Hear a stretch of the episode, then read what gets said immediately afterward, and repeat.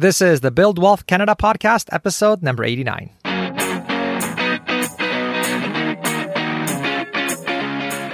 Welcome to the Build Wealth Canada podcast, where it's all about becoming debt free, accelerating your wealth, and taking control of your money.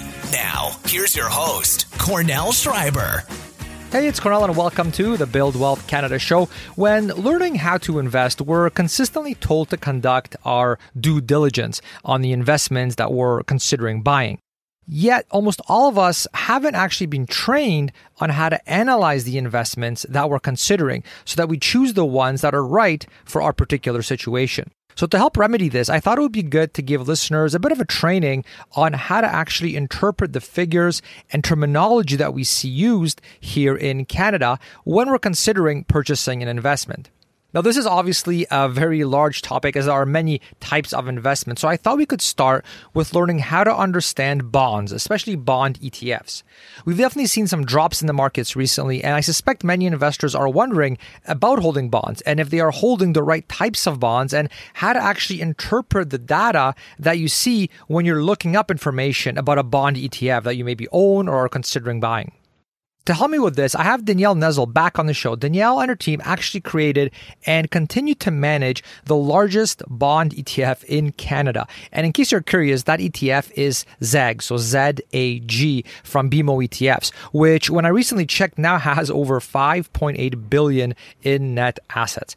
Danielle is the vice president over at BMO ETFs, and I thought it would be great for us to actually get some training from her on how to interpret the fact sheets that we all see when we look up any type of bond ETF, no matter who the provider actually is.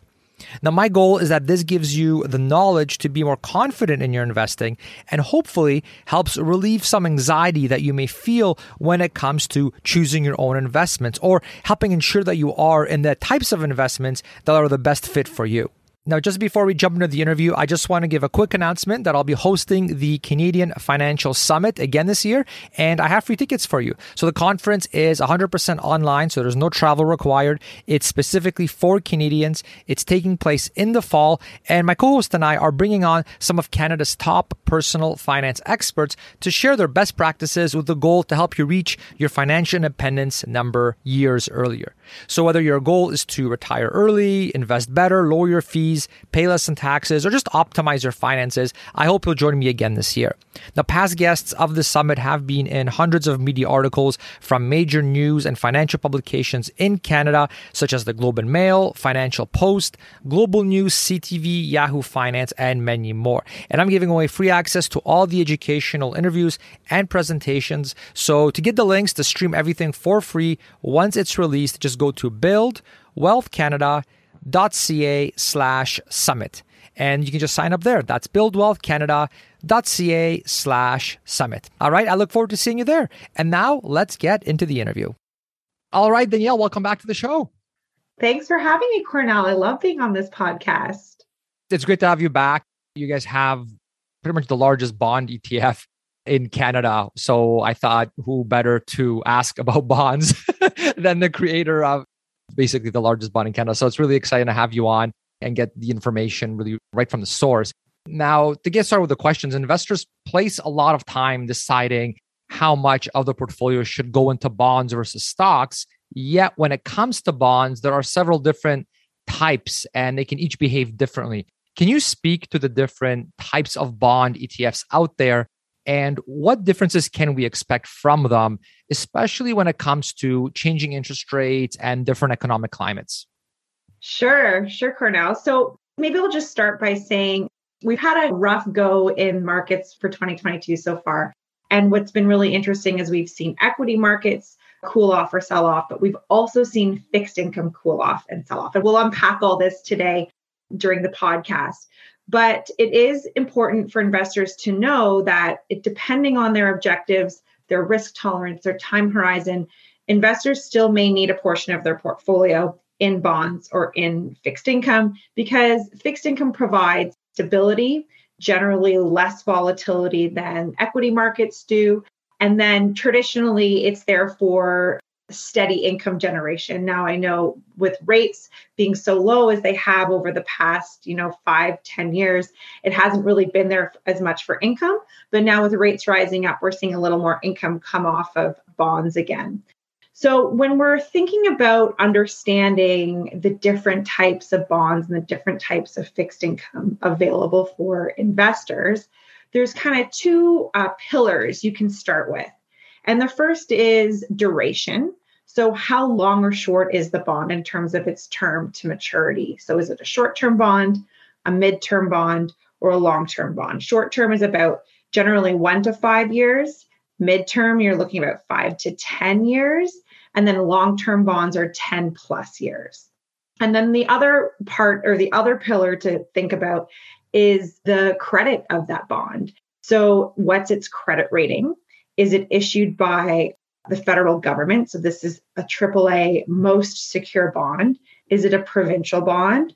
Or is it issued by corporation and then would, if a corporation issues it there'll be uh, differing credit ratings along the scale from investment grade all the way to high yield so this is kind of the top down way to look at different types of bonds what's fabulous about etfs is that investors can access all these different types of the bond market using an ETF that trades on the exchange. So remember, bonds don't trade on the exchange, bonds trade, we call it over the counter. So you need a broker to deal those bonds, or you need to go through an investment advisor.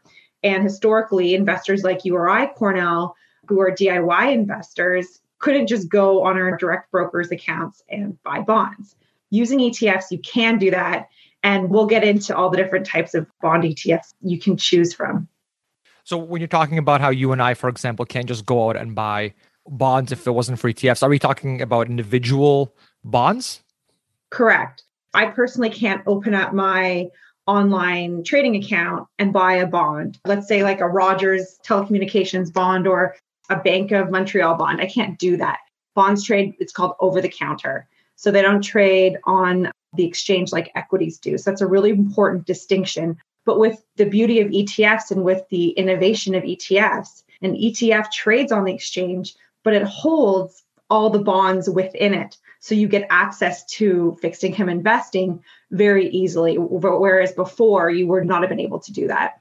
Awesome. Yeah. So it seems like the two really big benefits is one, what you mentioned is the ease of being able to basically purchase bonds because you can just, anybody can go when the market's open and buy a bond ETF very simply instead of setting up meetings and trying to figure things out and well which bond? Because there's thousands of them. So and i guess the other big benefit it sounds like is the diversification piece. A bond is essentially a loan. And so instead of just lending one company money or just the government money you're able to have a basket of these. And so because so if any one of them fails or whatever the case may be all your eggs are not in that one basket in that one company. And so it seems like a much safer thing because of the diversification. Would that be fair to say? Yeah, absolutely. We always say ETFs diversification is an amazing benefit for investors, just helps to lower the overall volatility of the portfolio versus a single stock picking. Mm-hmm. Yeah, because I think if somebody is looking, okay, I want to buy a bond, well, that opens up a whole can of worms, right? As well, how do I get it? Which one's a good deal? Which one's not? And it's not as diversified. And so it creates a lot of questions and a lot of paralysis analysis, I imagine, as well. Whereas with the bond ETFs, you can just buy the whole basket and it just makes life so much easier, it sounds like. Exactly. Yeah. So when examining all these different types, I can see it being overwhelming for some investors when they do a search and they see dozens of different bond ETFs out there from all the different providers. And one may begin to wonder whether they should pick and choose individual bond ETFs or whether they should just hold one large aggregate bond ETF, like ZAG, for example, which holds all these different types of bonds in a diversified manner. So, for those struggling with this question, what's a good way of approaching it? So, I think you have to ask yourself what type of investor are you? Are you an investor who just needs a fixed income portion of your portfolio? You want to set it and forget it. You're not actively managing your portfolio, you're not looking at it every day. An aggregate bond exposure like a ZAG which is BMO's aggregate bond ETF, could be something for you to consider. Now, I'll just say when we talk about aggregate bonds, we're talking about the entire bond universe And we'll use Canada as an example. So the entire bond universe in Canada, it's divided amongst federal bonds, provincial bonds, and corporate bonds. And all those corporate bonds are investment grade. So that's what you get in that kind of nice and tidy packaged ETF of like an aggregate bond like a ZAG. Now, alternatively, if you're an investor who has high conviction on interest rates, on inflation, are you're really plugged in on where the market's going, how it's moving, you can elect to be a little more tactical in your fixed income portfolio approach. And you can actually find an ETF that pinpoints a specific segment of the fixed income market, which might be outperforming other segments of the fixed income market. So, Kornel, I, I shared a graphic with you that I was hoping you could post for our listeners to look at after. But really, what it is, and I'll describe it, it, it shows the different areas of the Canadian fixed income market every single year by calendar year going back to 2008 and how they've performed. And when you look at this visual Kornel, what you'll see, and it's all color coded. So I always call it looks like a bowl of jelly beans. My jelly bean chart. There's a different segment of the fixed income market in Canada that does the best each year. And there's a reason for that because the market environment changes. So interest rates might be rising, interest rates might be dropping, inflation might be rising or dropping. There might be economic shock like a COVID 19 or a financial crisis that uh, you know rattles credit markets. So all of these things factor into what outperforms other areas of the market, whether it's short term outperforming long term, long term outperforming short term, credit outperforming government debt, or the cycle really determines that.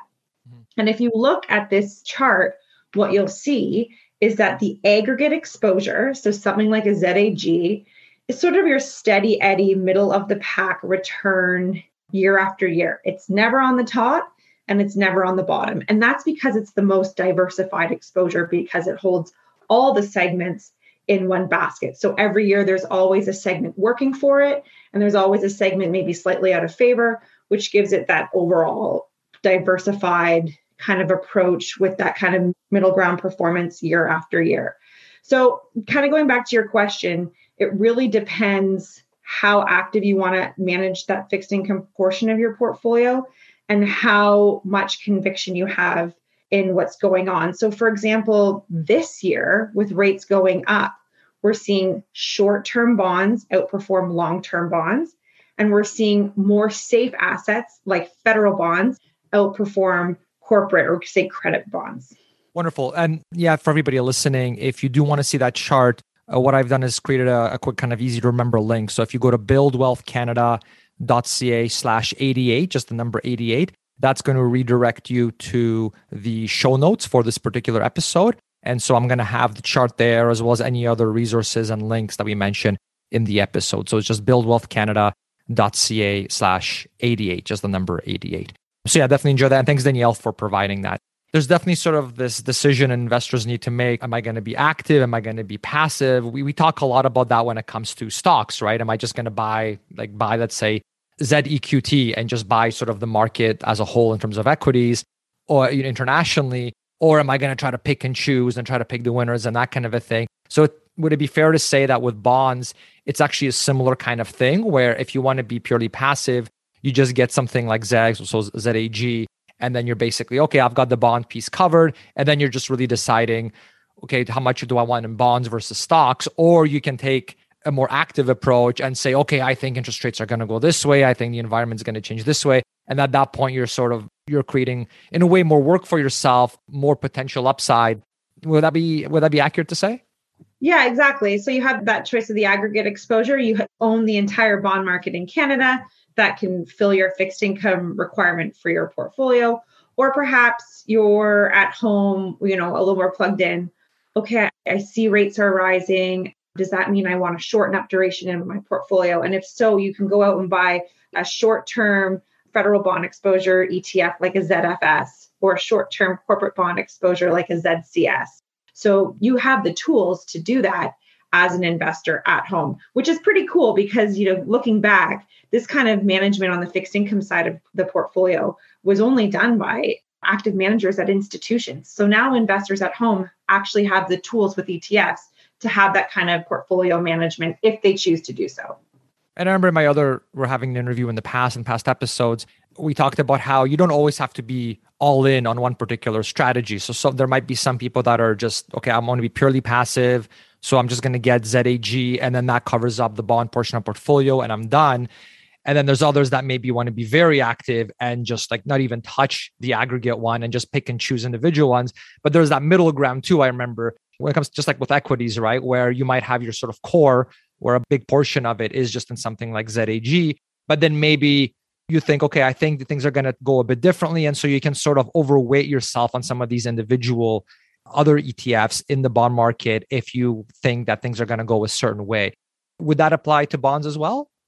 Yeah, exactly. And there are many bond ETFs out there for investors to pinpoint exactly a segment of the market if they choose to go that route. Mm-hmm. And does a rising interest rate environment like we are in now change how we should be thinking about bonds? Yes. So I think it's really interesting because Kornel, you and I probably haven't really faced a rising rate environment to this extent in our investment careers. I certainly haven't. So you have to wind the clock back pretty far to get a rate rate environment like this and an inflation environment like this. So I think there's a lot of investors at home trying to figure out what's going on because when they open up their portfolio statements and they see their equity side of the portfolio has dropped and the fixed income side of the portfolio has dropped, this could be a bit unsettling or a little bit shocking. So I think it's important for investors to understand the climate we're in or the market environment we're in so they can interpret those performance numbers better or, or more informed. So right now we're seeing interest rates rise and they're rising very fast. And the Bank of Canada, as we're recording this, Kornel, I'm sure by the time you publish it, it will have already been announced, but the Bank of Canada is, or it's already being priced in that they're going to do another 50 point rate hike which has been a lot of rate hike hikes so far this year. So investors need to be aware of important something very important with finance 101 bond prices have an inverse relationship with interest rates. So what this means is as interest rates rise, the price of the bond will fall. And that's the way it is. And conversely, as interest rates go down, the price of the bond will go up. So right now we're in this environment where bonds have had their worst two quarters on record since in over 30 years. And this is all a reaction to how quickly rates are rising. So I think it's important for investors just to understand that when they open up their portfolio statements and they see fixed income dropping, you know, almost like an equity ETF would in some cases. Mm-hmm. So again, something to think about when you're doing investing, just educate yourself on what's going on in the market environment. That will really help you interpret your returns in your portfolio. Now, the kind of how we addressed earlier, Kornel, for investors who are aware of the environment we're in, are aware we're in a rate hiking cycle, want to protect themselves against duration risk. We call it duration risk. They can think about shortening up the duration in their portfolio so buying just short term bond ETFs instead of midterm or long term. So that's something, that's a way that investors can mitigate some of the duration risk that we're seeing right now. And so I assume at that point, the trade off is okay, you're doing shorter term. And so the interest rate you're receiving might not be like the yield is not as high, but you're not going through that risk by holding something like a 10 year plus bond. Would that be fair to say? Yes, the shorter term bonds, the safer you go in the risk spectrum, the less return potentially you're going to make because the more risk you take on, theoretically, you have more opportunity for growth, but obviously more opportunity for volatility as well. So, shortening up the duration of your portfolio makes it a less volatile, safer portfolio. And then thinking about bonds like federal bonds over corporate bonds also help to mitigate any risks in this type of environment. Hey there, just want to do a quick intermission to let you know that I teamed up with some of the top personal finance and investing experts here in Canada, and we decided to make all our courses available to Canadians on a single platform. And as a Build Wealth Canada listener, you can get access to all of it for free for a limited time. No matter where you are on your financial independence journey, the courses cover different areas of personal finance, whether it's passive index investing, which is my course, advanced investing strategies, making sure you have enough for retirement, real estate investing, and much more. There are over 100 plus hours of video training courses, a community chat room where you can ask instructors your questions, live workshops and Q&As, spreadsheets, downloads, templates, and much more. So I hope you check it out. And to make it not risky for you at all, I created a special link where you can access all the courses plus ask your questions for free for 14 days. It's essentially a free 14 day trial that's only available to Build Wealth Canada listeners. Everyone else has to pay right away to get access. And in the free trial, you'll get access to everything so that you can learn an absolute ton and see if it's right for you. So to get access to everything for free for the 14 days, just go to Build Wealth Canada buildwealthcanada.ca slash training. That's buildwealthcanada.ca slash training. I hope you check it out and I hope to see you there. And now back to the interview. Now, you mentioned about the inverse relationship between bonds and, and interest rates. And so, what point do we start to take advantage of those higher interest rates in our bond portfolio to help offset the drop in price that occurs when interest rates go up?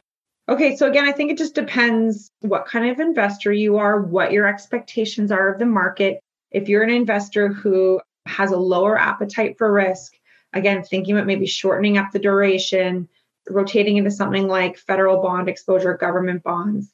I have seen, and we're starting to see this from institutional investors, okay, who have much different objectives than a DIY investor, but I always like to keep a pulse on what institutions are doing because I think they're usually a few steps ahead of the game.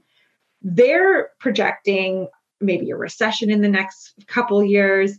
They're projecting that all the rate hikes have been priced into the market. So they have a very long term view that long term bonds could potentially outperform because right now long term bonds have declined the most. Technically, they're on sale or you can get in at, at an attractive valuation. And so we're seeing some flows going into long term bonds with that expectation of that longer term view of as we go into a recession, rates will then have to drop to get us out of the recession. And then these long term bonds will rally. So, again, this is the thought process involved when you're thinking about getting out of an aggregate exposure and getting into more tactical exposures.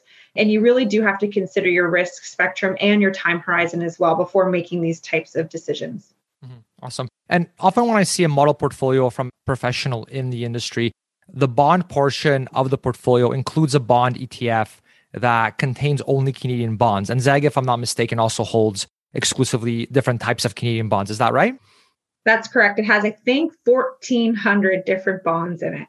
Okay. So why is that when equities, on the other hand, you know, we want international diversification, but when it comes to bonds, I know you can purchase bond ETFs that have international bonds too, but typically, just from what I'm seeing in a lot of model portfolios and recommendations from other people, things like that, it's typically okay for a Canadian investor, you're okay doing something like a zag where it's you know Canadian bonds. Not, you're not trying to get that international bond exposure. Can you speak to that a little bit? Yeah, I think the domestic bond exposure typically it's very diverse. So I said something like a zag is over 1,400 bonds in it, different ranges of duration, different ranges of credit. And it fulfills the need of most investors for that fixed income sleeve. Remember, we think about fixed income, we want that stability. We want to provide a little more safety in our portfolio, less volatility. So the Canadian bond market does that quite well. Now, remember that bonds don't trade on the exchange. So trading international bonds has so many more difficulties with it than trading a Canadian bond.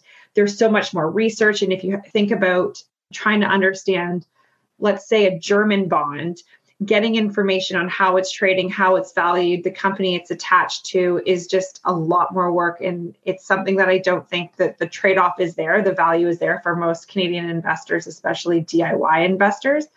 So, this is why Canadians generally stick to the Canadian bond exposure for their fixed income portfolios. But Kornel, will highlight that the US bond market does offer some unique exposures or more diversification exposures that the Canadian bond market doesn't have. And an example of this is high yield bonds. So in Canada, we actually don't really have a high yield market. But in the US, this is a very developed part of the fixed income spectrum is high yield bonds. Now, of course, you're probably thinking high yield, that sounds very risky. They're definitely more risky than an investment grade bond, less risky than equities. So we tend to say that high yield bonds trade a little bit more like equities, but that's an exposure you can get through an ETF is getting US high yield bond exposure. Another exposure that's available in the US that you can access with an ETF as a Canadian investor are TIPS bonds. We've been talking a lot about these. So these are Treasury inflation protected securities. They're issued by the US Treasury. So they're government bonds, but they're inflation protected. So this is an area of the market that a lot of Canadian investors have been looking right now to seek out inflation hedges that within their portfolio. Again, accessing these bonds in a Canadian listed ETF like a ZTIP. Oh, okay. So yeah, that was kind of my follow up question is because if you're looking to purchase a bond or bonds of that nature on the US market, are there Canadian listed ETFs that get those so that you don't have to worry, you as the DIY investor don't have to worry about currency exchange, converting your Canadian dollars to US dollars and then buying it on the US exchange. So it sounds like you said that does exist in Canada. Yeah. So we actually have the broadest fixed income ETF suite in Canada, and it's designed for the use of Canadian investors. So you can buy a high yield bond ETF, like a ZJK or a ZHY. We offer it in hedged and unhedged currency. So you can decide if you want that US dollar currency or not. We have ZTIP, again, with the currency options. We also offer in US dollar. And we do offer also the US corporate bonds and US credit. And where this becomes interesting is that the credits, there, the corporate bond space in the US is exposed to some different sectors than here in Canada. So you get that sector diversification.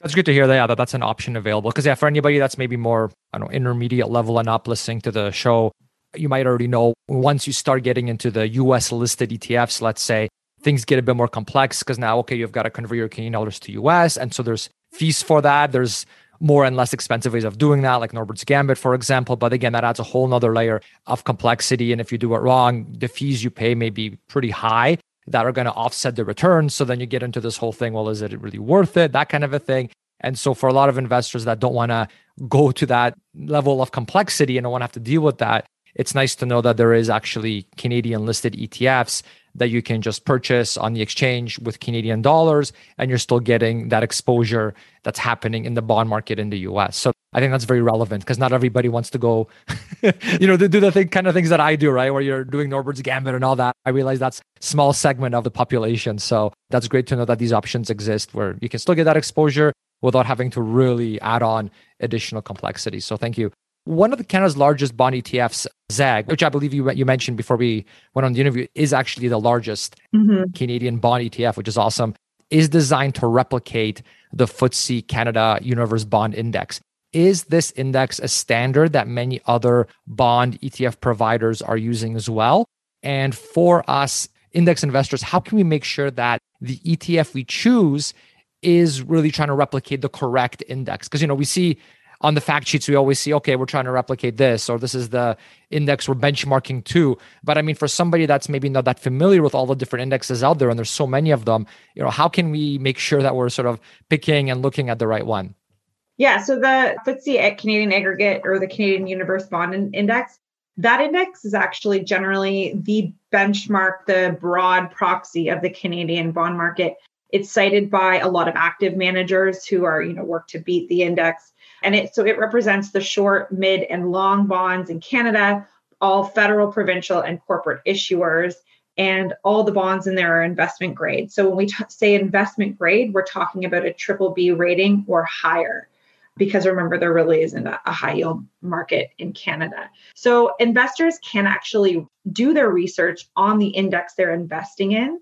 Sometimes this is on the provider website at BMO we put this information right up front on the website We say what the index is, what its strategy is, so investors understand exactly the exposure that they're getting.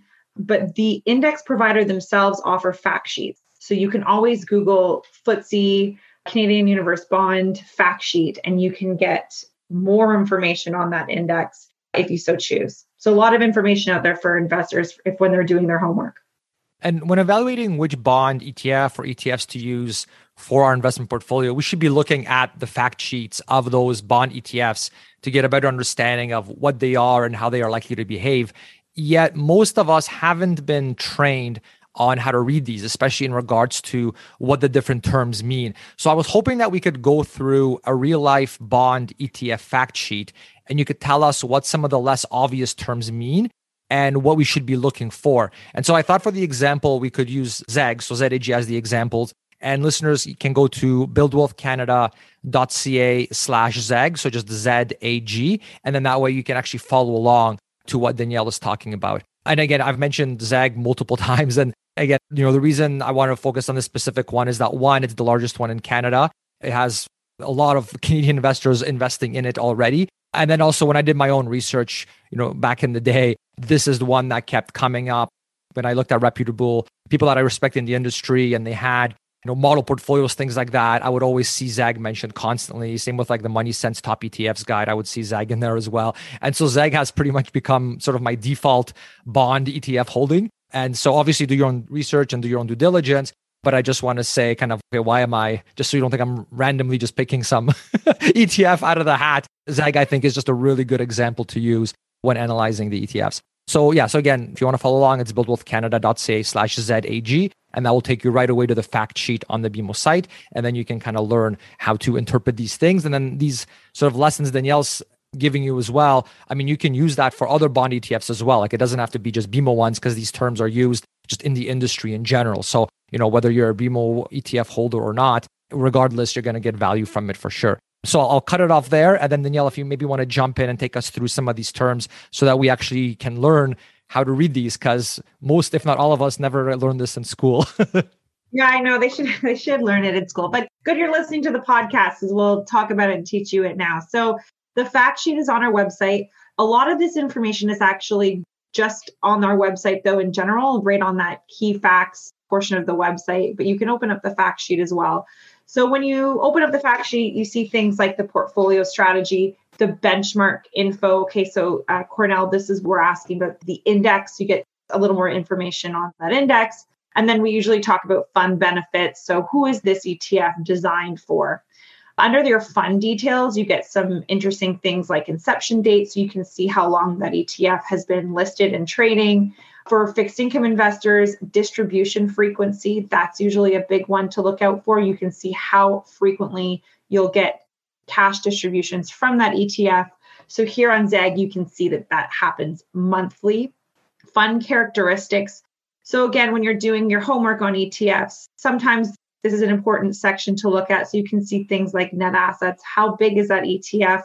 You know, ZAG is over 6 billion. Like you mentioned, Kornel, it's the largest fixed income ETF in Canada, so $6 billion in assets. Then we get to some very specific terminology that's unique to fixed income, and you won't see these terms on the equity fact sheets. So I thought we could just talk through them briefly so investors understand what they mean. So when you're looking at a fixed income ETF, it will always have a yield to maturity. So the yield to maturity is the total rate of return that will have been earned by a bond when it makes all its interest payments and then repays the original principal value. So we can think about this as the bond's internal rate of return. Now, the YTM moves, it changes depending on the market environment the bond coupon stays static. So this is something like a really important thing to differentiate between YTM and coupon. The coupon's the annual interest rate paid on a bond and it's expressed as a percentage of the face value of the bond and then and it's paid from the issue date all the way to maturity. Now, when interest rates move around, that value of the bond will change and that's why the YTM changes but the coupon stays the same. It's always referencing back to the price the bond at maturity. So, two important terms to understand when you're looking at fixed income ETFs. Duration is another really important metric. So, I talked a lot today about short term, mid term, and long term.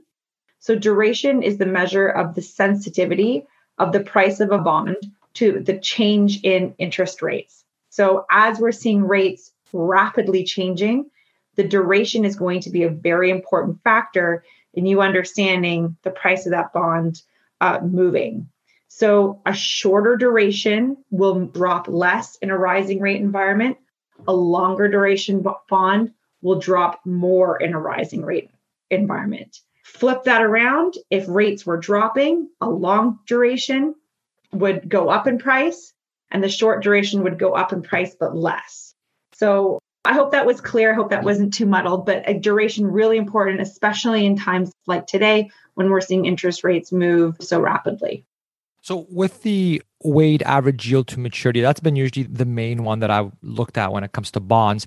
Would it be fair to say that that one, obviously it includes the interest payments, but it factors in sort of the value of the bond as well with respect to interest rates? That's correct. Okay. So that's why it moves. Now, as a bond pull like comes to the end of its maturity, we say it pulls to par. So it pulls back to, let's say, par value is $100. But before it matures, that bond will move around depending on the rate environment. Mm-hmm. So that's why the YTM will move around. Gotcha. Gotcha. Sounds good. Yeah. Someone is looking to purchase a bond ETF and they're thinking, oh, well, how much income roughly? Like, you know, if I put, let's say, $1,000 in, what, and there's monthly distributions, what can I expect to receive in terms of interest payments on the monthly basis if I put a thousand? So if you're doing that sort of math in your head, which one would you recommend looking at? You know what? I didn't highlight this. I would look at the annualized distribution yield mm-hmm. because the annualized distribution yield is actually what the ETF pays out on an annualized basis. Because remember, on an ETF, there are fees. So there's always a little bit of the fee each month. It's a monthly distribution that comes off that usually that YTM number. Now, if you're on the BMO website, you can look up under tax and distribution. So if you click that, you can see the distribution history and then you'll see what the cash distribution per unit is every month for that ETF. So that's something else that you can look for as well. Gotcha. Yeah, so it sounds like you know similar to looking at a stock ETF. There's the distribution. So in the stocks case, it would be the dividends, on the bonds, it's interest. But then there's also the actual value of the bond, just like with stock ETFs, there's the value of the stocks as well. So you're saying annualized distribution yield is sort of that payout that you are getting. However, if interest rates go up, the bond actual bond values might go down. And so that weighted average yield to maturity number factors that in. So that income coming in, but your bond value might actually drop if interest rates went up. Did I understand that correctly? Yeah, that's correct. Okay. All right, awesome. This is a good bond education. Thank you. It is. Great topic. I went to business school and we never even covered it in this much detail. So this is great. awesome. And yeah, for anybody listening, if you have any sort of follow up questions, let me know. Feel free to reach out to me. And then, you know, we can always have Danielle back on and, you know, kind of tackle some of these questions because it can be a pretty complex uh, topic. But I think this is a really good, I think, primer for most of us to be able to try to figure this out and make sense of some of these numbers we're seeing. So next we have two terms that apply to equity ETFs as well, and that's maximum annual management fee and management expense ratio, also known as the MER. Can you explain the difference between the two and how should investors interpret these numbers when they see them on any ETF in the marketplace? Okay, so the largest difference between your management fee and your MER is tax. So you can't escape tax. We try, but we can't. So management fee is what the provider is making, and then the MER on top of that. Most of the difference is is tax. Sometimes I think we're going to get to this in a little bit, but sometimes there's trading differences, some trading expenses that get rolled into that as well, but they're very very small, and sometimes there's none at all. So really, the, the largest difference you're looking at is tax. Okay, gotcha. And what would you consider sort of a high MER versus a low MER? So let's use ZAG as an example you get the entire bond universe in Canada, 1,400 bonds in a single trade. That's a nine basis points is the MER. So 0.09%. That's very, very low, very competitive. Especially for the kind of trading, institutional trading that's happening behind that to get you access to all those bonds. If you're looking at US bonds, they're going to be a little bit more expensive, right? Because there's a little more trading execution involved in purchasing bonds in the US market. So something like a ZTIP, which is the Treasury Inflation Protected Securities Bond, is around 17 basis points MER. And then a high yield bond ETF, you're looking around 61 basis points for ZJK or ZHY, the BMO ones. So again, what's really reflected in that is the portfolio management behind the scenes. And there's a lot more work involved in buying a basket of high yield bonds out of the US than there is buying a basket of Canadian bonds here. You can also access active strategies. So, active fixed income ETFs are available. Again, these are usually higher, 65 basis points or more, because you're paying for the expertise of the active manager. Gotcha. And then ETF factories typically have an annualized performance section where they show how the ETF performed relative to its index. For ETFs that are looking to match the index, what would be considered a reasonable spread between the two versus a concerning number? Okay, so your bogey usually is the MER. So that's usually the difference. Remember, the index is has no fee attached because you can't invest in an index. You invest in the ETF. So the index performance will usually outperform the ETF by that MER amount. Now, a couple things that can impact this also are trading execution. So when the index rebalances, they're assuming the rebalance happens right away at a specific time. It might take our portfolio managers several hours to make all those trades to rebalance, and the market's always moving. So the price of those bonds might change very, very minutely from when the index was rebalanced. Again, this is a very minute thing that might affect one or two basis points of that tracking error, but also something to look out for. Mm-hmm. Yeah, because I'm thinking, let's say someone's looking for a bond ETF to add to their portfolio. Let's say just, you know, they're going for the aggregate bond. They just want the sort of the passive approach. And they're considering, you know, the BMO ETFs, they're considering some of the competitors as well. And they're kind of looking at them and, you know, they'll see that chart, right? Where there's the sort of, okay, well, here's how the index did, here's how that ETF did. You know, at what point should alarm bells start going off in your head that, okay, this one looks a little bit off. I mean, if they're trying to just mimic the index, why is their performance so much different? So it would have to be basically some sort of difference in excess of the MER because the MER is going to be there regardless. Is there a number where that that would sort of raise alarm bells in your head about okay, this seems like something is off here? I think anything greater than a few more basis points in the MER or maybe 10 more basis points than the MER, or something like that. Maybe, you know, start looking or trying to figure out what's going on. Mm-hmm. You know, I've seen in certain instances our ETF outperform the index. And again, that's just because our trading execution was really, really tight and really good. And we were actually able to get better trades than what the index calculation assumed. So there's always a little bit of tracking error. But again, mm-hmm. beyond that MER, 10 to 15 basis points, you might want to start looking through your MRFPs, which get sent to you. Usually they're regulatory documents and they can describe a little more what's going on in terms of tracking error. Mm-hmm. Sounds good. Good to know. Yeah, because I mean, usually that that spread should be very little, right? But then I've definitely heard stories of, you know, especially like with certain, I guess not so much the core ETFs that are just trying to mimic the broad market index, but you know, there, there are sort of those niche ones that I've heard where the spreads can get pretty significant. And so, you know, it's like, does it warrant more research because it seems a little on the high side? So yeah, thank you for answering that. One page that seems especially critical to evaluate whether evaluating a bond ETF or an equity ETF is the holdings page, where we see all the investments that the ETF contains. So let's pretend that you just pulled up a core bond ETF like ZAG, for example, and went to its holdings page. What would you look for and how would you analyze and interpret the data that you see there and again, for anybody that wants to follow along, you can go to buildwealthcanada.ca slash ZAG, and then that will basically forward you there. And then just click on the holdings tab to basically see what Danielle is talking about. Correct. Okay. So I would say that the actual holdings in a fixed income ETF are less relevant than in equity ETFs. You, know, you can look in something like a ZSP and S&P 500 ETF, and I'm sure you recognize every single name that's listed there in the top 10. Apple, Amazon, you know, Tesla, whoever else. When you're looking at a fixed income ETF, So I'm here in, in front of me, I have the, the 1400 holdings. There are all these bonds and they're different issues, different maturities. They don't make a lot of sense to the standard investor, and it doesn't really bring you any value to know every single bond that's in there. But if you scroll down, now this is, I think, a lot more interesting. Just the breakdown from sector, maturity, and credit. I think this is what DIYers can really focus on. So, in terms of the Canadian bond universe right now, you're looking at a pretty even split between provincial, federal, and corporate bonds, slightly overweight to provincial.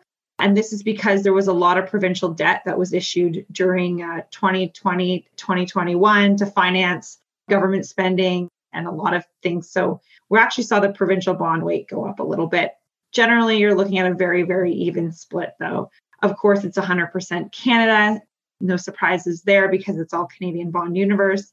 And then your maturity. So, again, this is an interesting pie chart because when you look at it, you realize that, wow, a lot of bonds in Canada are short term bonds right now. So, we're looking at about 42% of the portfolio is one to five years, 27% is five to 10 years, and 30% is 10 to 30 years.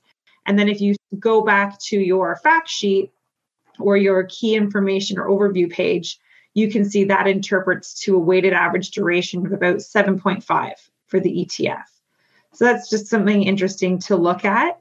And then your credit allocation. So remember, we said the aggregate universe, we're looking at triple B and above. Right now, we're sitting about 36% AAA, which roughly matches our federal exposure, about 35.3%. So that makes sense because our federal bonds are all AAA. And then you can go down the spectrum there and see all the way down to there's triple Bs of about 11%. So I think that's how I would interpret the holdings on a, a bond ETF. And I wouldn't so much focus on the actual individual bonds. Sounds good. And then, yeah, on the Canadian Financial Summit we have coming up this year, we're going to do something similar, but for uh, stock, so equity ETFs as well. And you know, when you look at that fact sheet, how do you actually interpret it?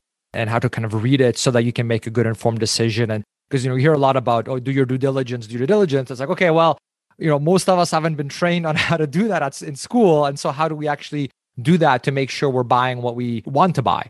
And so that for sure we're going to have Danielle on there as well. And we're going to cover the, you know, the equity side of things. So yeah, if you do want free tickets to the summit where Danielle will be presenting as well, yeah, just sign up anywhere on the site at buildwealthcanada.ca just to get on the mailing list. And then once those tickets are available, I'm basically going to send them to you for free. So just put in your email there, and that way I know where to send the tickets. So just thought I'd mention that. And yeah, I'm really excited about that session because we're covering bonds now, and then we're going to do the equities, which is I think where people get even more excited because it's equities, right? it's the nature yeah, of the beast. Sure.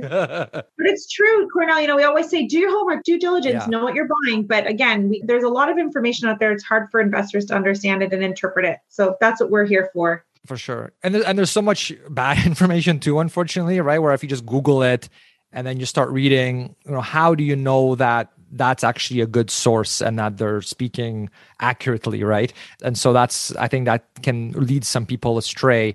Whereas i really enjoy the sessions you and i have together because it's like well you're you know one of the largest provide or the largest canadian provider right of, of etfs you have entire teams working on this. And so it's really nice to to pick your brain and, and get this you know right from the source. Like in this case you guys have the largest you know bond etf you know who better to tell us about how to interpret these numbers? I mean you, you, guys are the ones generating these numbers that we see on the fact sheet. So yeah so anyways i'm just so it's always really fun to do this. That's my little side side note. Are there any other areas that you think are critical to look at? And if an investor is feeling overwhelmed by the large amount of bond ETFs out there and is getting into a bit of paralysis analysis, what would you recommend as their next step? Okay, so I know we've been talking about a lot of what's going on in the bond market, ways to change your fixed income portfolio, actively manage. That just might not be your investment style, and that's totally okay. That's why there's products like ZAG out there for investors to say, hey, I don't want to analyze the bond market. I just know I need some fixed income in my portfolio. ZAG is diversified. Like we went through the holdings, we went, so you're accessing 1,400 bonds in the Canadian market.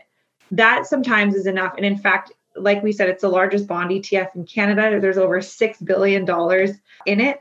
That's there's a reason for that. It's a very easy, popular exposure. very efficient for investors to add fixed income to their portfolio and not have to think about it ever again, or for a very long time at least. There are investors out there that who really are tactical, who really want are learning more about what's going on, who do want to shift their portfolio. We see this in the advisor community a lot, and of course in the institutional uh, space as well. That's why we at BMO created um, ETFs to segment different different areas of the fixed income market, different areas of the US market to give the investors who want to make those tactical trades to really give them the tools they need to make those trades. Again, this is a, an institutional approach or an active management approach. It's available to you as a do it yourself investor, which is really neat and really fantastic. It just requires a little more research, a little more portfolio maintenance, and you need to take a bit of a stance on your views of the market before making these these decisions whether you want to go short go long go into government bonds or, or credit or inflation protected or or what have you. So it depends what kind of invest you are but there is an etf out there for you that will match your style. I can i can tell you that for sure yeah, there seems to be quite a big spectrum, right? On the one end, if you want to just keep it simple, just get the aggregate bond index like a ZAG, for example, and you're you're done. You know, and then it seems like the rabbit hole can get really, really deep. Like it could be uh, your whole career could just be just as a bond trader, for example. I'm sure, right? Things like that, where you're doing all these more intricate kind of things, but then now that's your actual whole career. So yeah, there's and then people fall, I guess, among in that spectrum. Yeah, exactly. So we talked about the inverse relationship between interest rates and prices and how when interest rates go up we see bond prices fall. But then you know when you hold a bond etf it, it you know it has so many different bonds they're maturing, uh, you know, a lot of them, and then you get new ones now that get added to that ETF at that higher interest rate, right? So now you're getting kind of more yield from those ETFs to take advantage of these higher interest rates. But the bonds, you know, have also fallen because the old ones you have at those lower interest rates are now worth less. And so one thing that I've always kind of tried to wrap my head around is, well, okay, so how can you really gauge i guess how well it's doing right? Because on the one end you're like well i lost some money in terms of you know the bond values going down.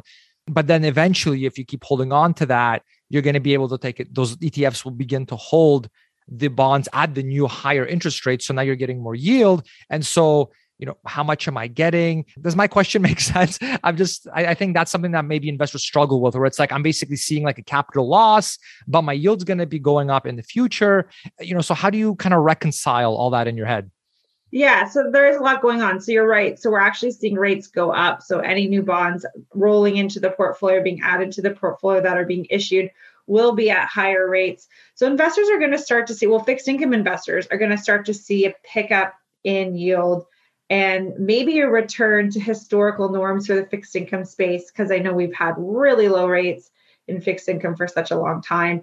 Uh, in terms of the capital loss part of the equation, we actually put together something at BMO, and perhaps Kornel, I can share it with you to sure. put on your site. It actually goes through the math of your payback period to ride out this kind of fixed income or this bond sell off right now and how the rising rates will eventually adjust and things will will temper out down the road. And again, this all depends on the rate environment, right? So depending on if rates continue to rise or how high they continue to rise or where they kind of stop will determine that we call a payback period. But what I'll do is I'll share the document with you so you can put it up on your resources so investors can uh, take a deeper look at that.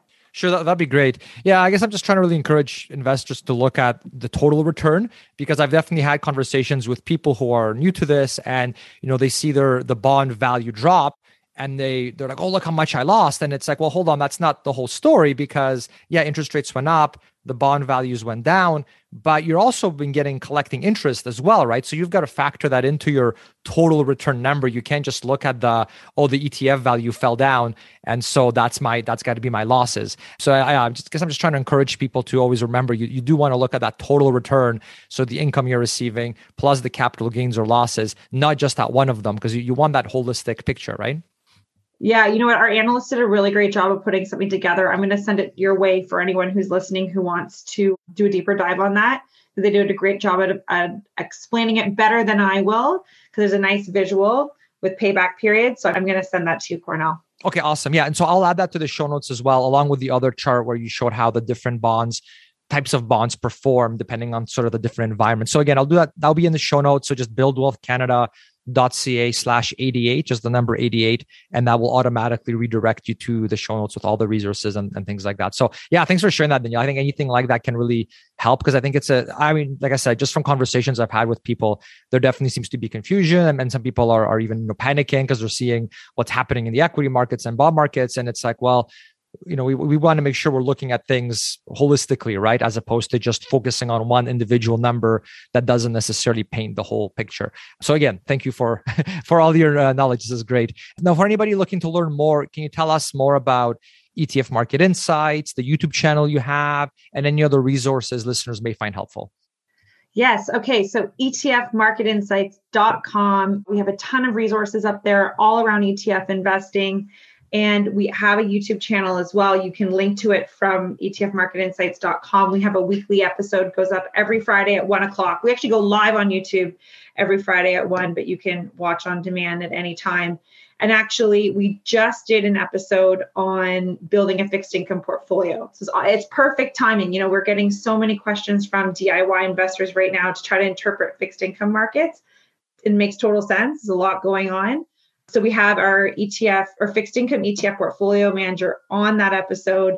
We're going to get dive deep on what's going on in credit and inflation and rates. So if this is the topic that interests you, please check that out on, on our YouTube channel for sure. Awesome. And if anybody has any questions about this, I know with ETF Market Insights, you you accept questions, then you look through them, and then you you'll pick some, and then you'll actually cover them on the webinars. Can you talk about how someone can submit questions if they have any?